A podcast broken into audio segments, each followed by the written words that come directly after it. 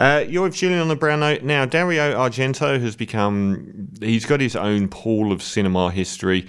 Um, very, very synonymous with uh, highly stylized, beautifully shot, incredibly colourful and incredibly violent films from the nineteen seventies through to the early eighties, which have become hugely influential on thrillers and horror movies since, and frequently held up as one of the most pivotal horror directors, even though that doesn't quite tell the story. Uh, he's from Rome, another Italian film director. He's still alive, seventy-nine years old, and um, his daughter's probably more famous than he is now. Um, Asia Argento was uh, one of the faces of the Me Too campaign, who accused Harvey Weinstein, and, a, and she featured in some of his films as well.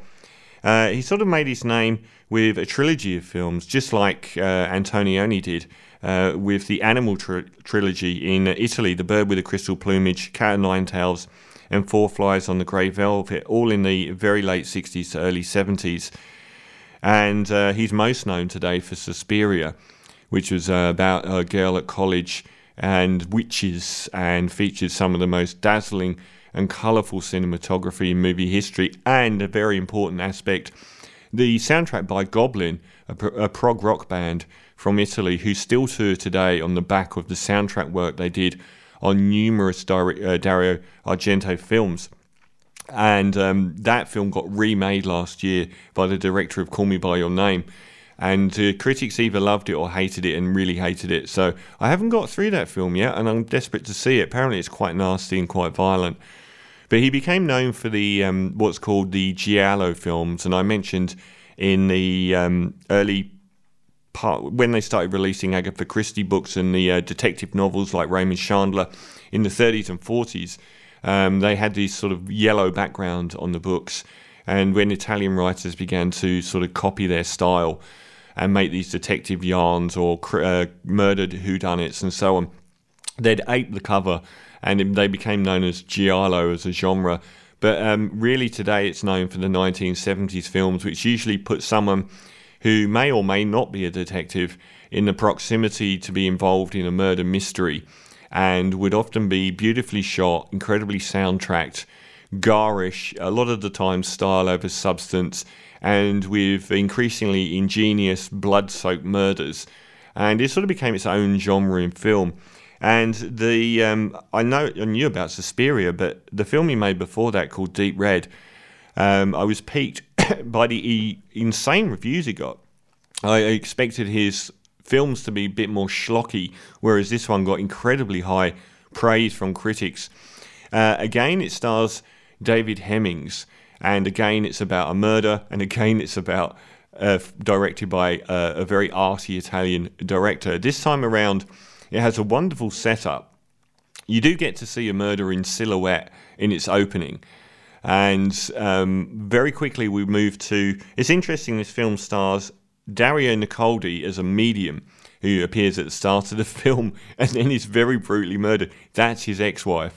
And it also features another woman who's nearly murdered called Daria Nicolodi, Nicolodi, who's his current wife. And I thought that was very European of him to have both his ex and his current wife in a film, and both nearly either being brutally murdered or nearly murdered. So this medium's in a hall, and she's got a big crowd in front of her, and uh, they're there to show that she connects with... Um, she can read people's minds, and she sort of goes on to this guy and says, you you are currently fiddling with some keys in your pocket, one of them very long. And he pulls out these keys with a very long key that he's fiddling with in his pocket, and it's like, wow, everyone's, you know, it's a like a seance sort of setup. But then she goes mad because she starts to enter the mind of someone else in the auditorium, and this person is a brutal murderer, and she can see the murders this person's committed. And she starts to go crazy and lose it, and the whole thing shut down because she's screaming because she can see what this person's done. But she doesn't know who it is. Well, she goes home, and David Hemmings is hanging out with uh, a friend. Well, not really hanging out. He's trying to rescue this guy because he's such an alcoholic. He's lying in the street. He can barely speak.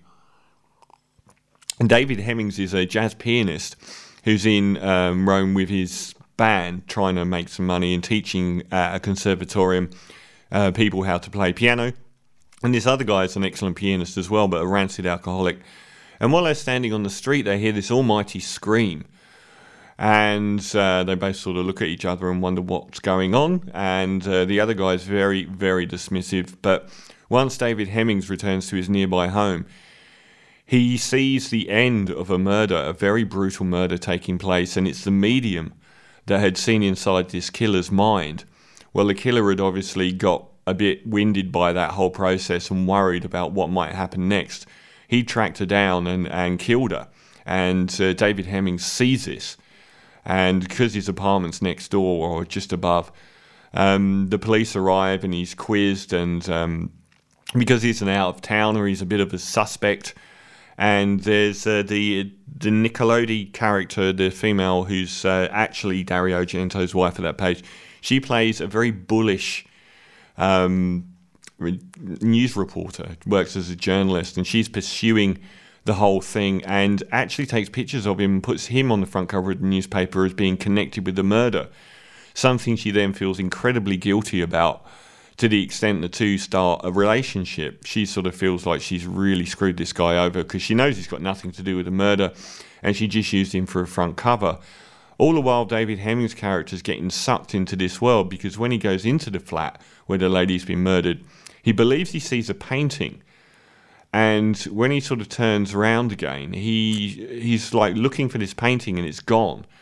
And it, it starts to make him feel that something supernatural's happened, because this painting might have revealed the face of the murderer.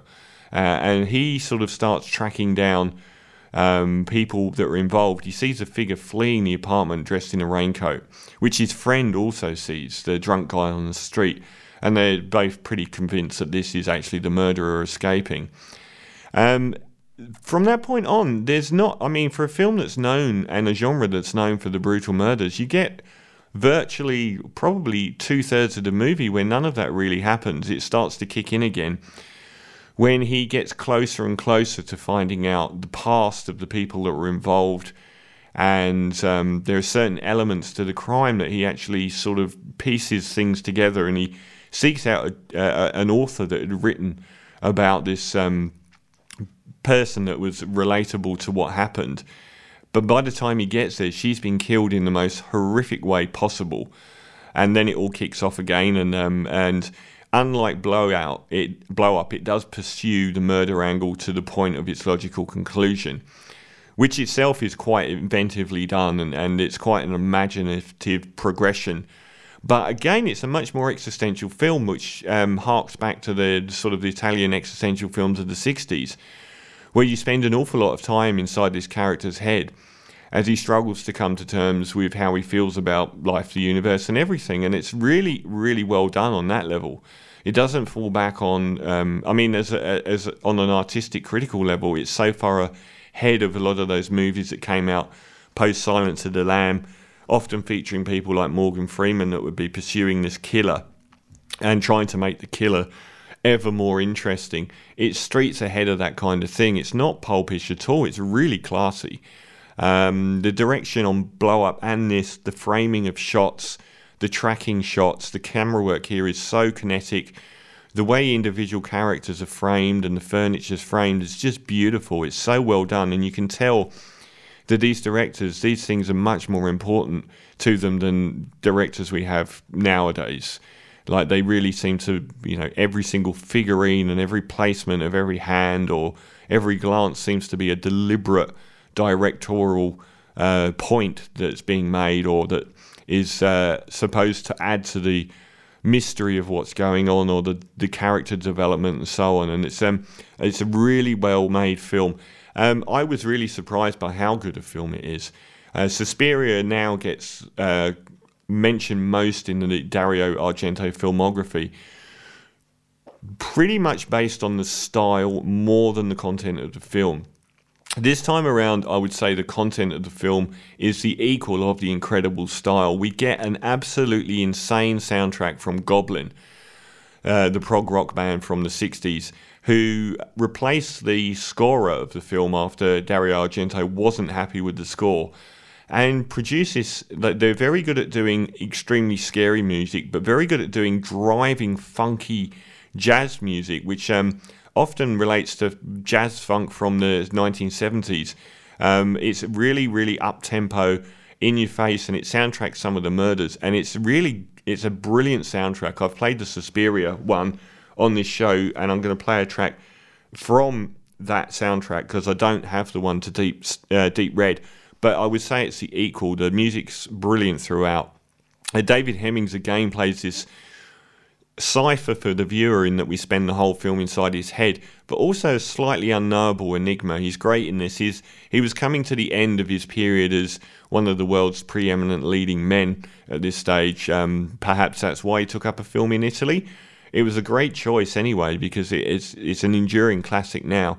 Um, it looks amazing, and uh, the murders themselves are increasingly inventive, and there are a couple that sort of bookend the final sequence, which are shocking and sort of leave you with your heart in your mouth a bit, um, as does the denouement with regards to who's done what and why. Um, that still, it holds it out in front of you and dangles it where you think you know exactly what's happening right up until the very end.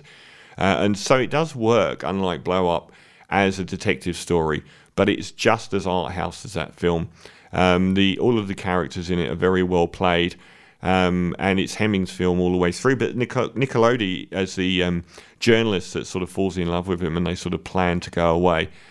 Um, you do spend the film believing that a lot of these characters are the murderers, so it's well done. Um, and uh, the it's in Italian, obviously, so I'm not, I didn't know if he was fluent in Italian or they dubbed him or what. Um, but the dialogue and the script and the acting and the actors are a, a step above most of those giallo films, which were a bit more schlocky and a bit more low rent in what they offered. This is pure class. It's a great film. It deserves to be regarded as one of the great horror films, yet it's also a detective story as well. And it throws up the supernatural, which would infect Dario Argento's work later, without actually putting its both feet in that camp of the supernatural. So I thought it was a masterpiece again, uh, and I thought it was a thrilling ride, brilliantly soundtracked, incredibly well shot, and a terrific film. Um, so I'm going to give, as with Blow Up, I'm going to give Dario Argento's David Hemmings starring film Deep Red a nine and a half out of ten. Another masterpiece. And this is from that Suspiria soundtrack, the title Suspiria, from Goblin, who tours to this very day.